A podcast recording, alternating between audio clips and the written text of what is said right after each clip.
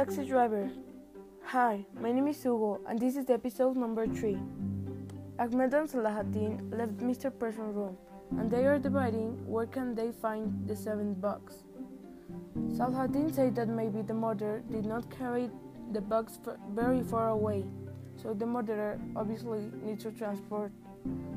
Maybe he took a taxi, but Ahmed said that maybe he has his own car. So they have a discussion of this.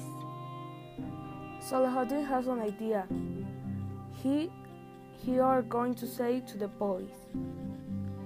Salahuddin's idea was great. He put the message and go to his office. It was an afternoon hot, but there wasn't a bunch of cars, so he arrived early. Salahuddin turned up the radio and heard the message.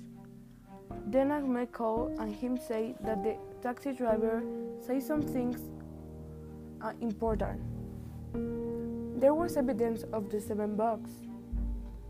The taxi driver saw this, the seven bucks. It was a heavy box, and it, it was into his taxi near to the night hotel at the time of 11 o'clock. Salahuddin go outside and go home at office where he inter- interrogated them. Salahuddin was making some questions, like if he saw Potter's Mr. Person with a heavy box, and he said yes. Also, Salahuddin asked if Mr. Person speaks Arabic, but he's not, he's not Arabic. He's like Lebanese. Salahuddin took him to the railway station to Salahuddin was look.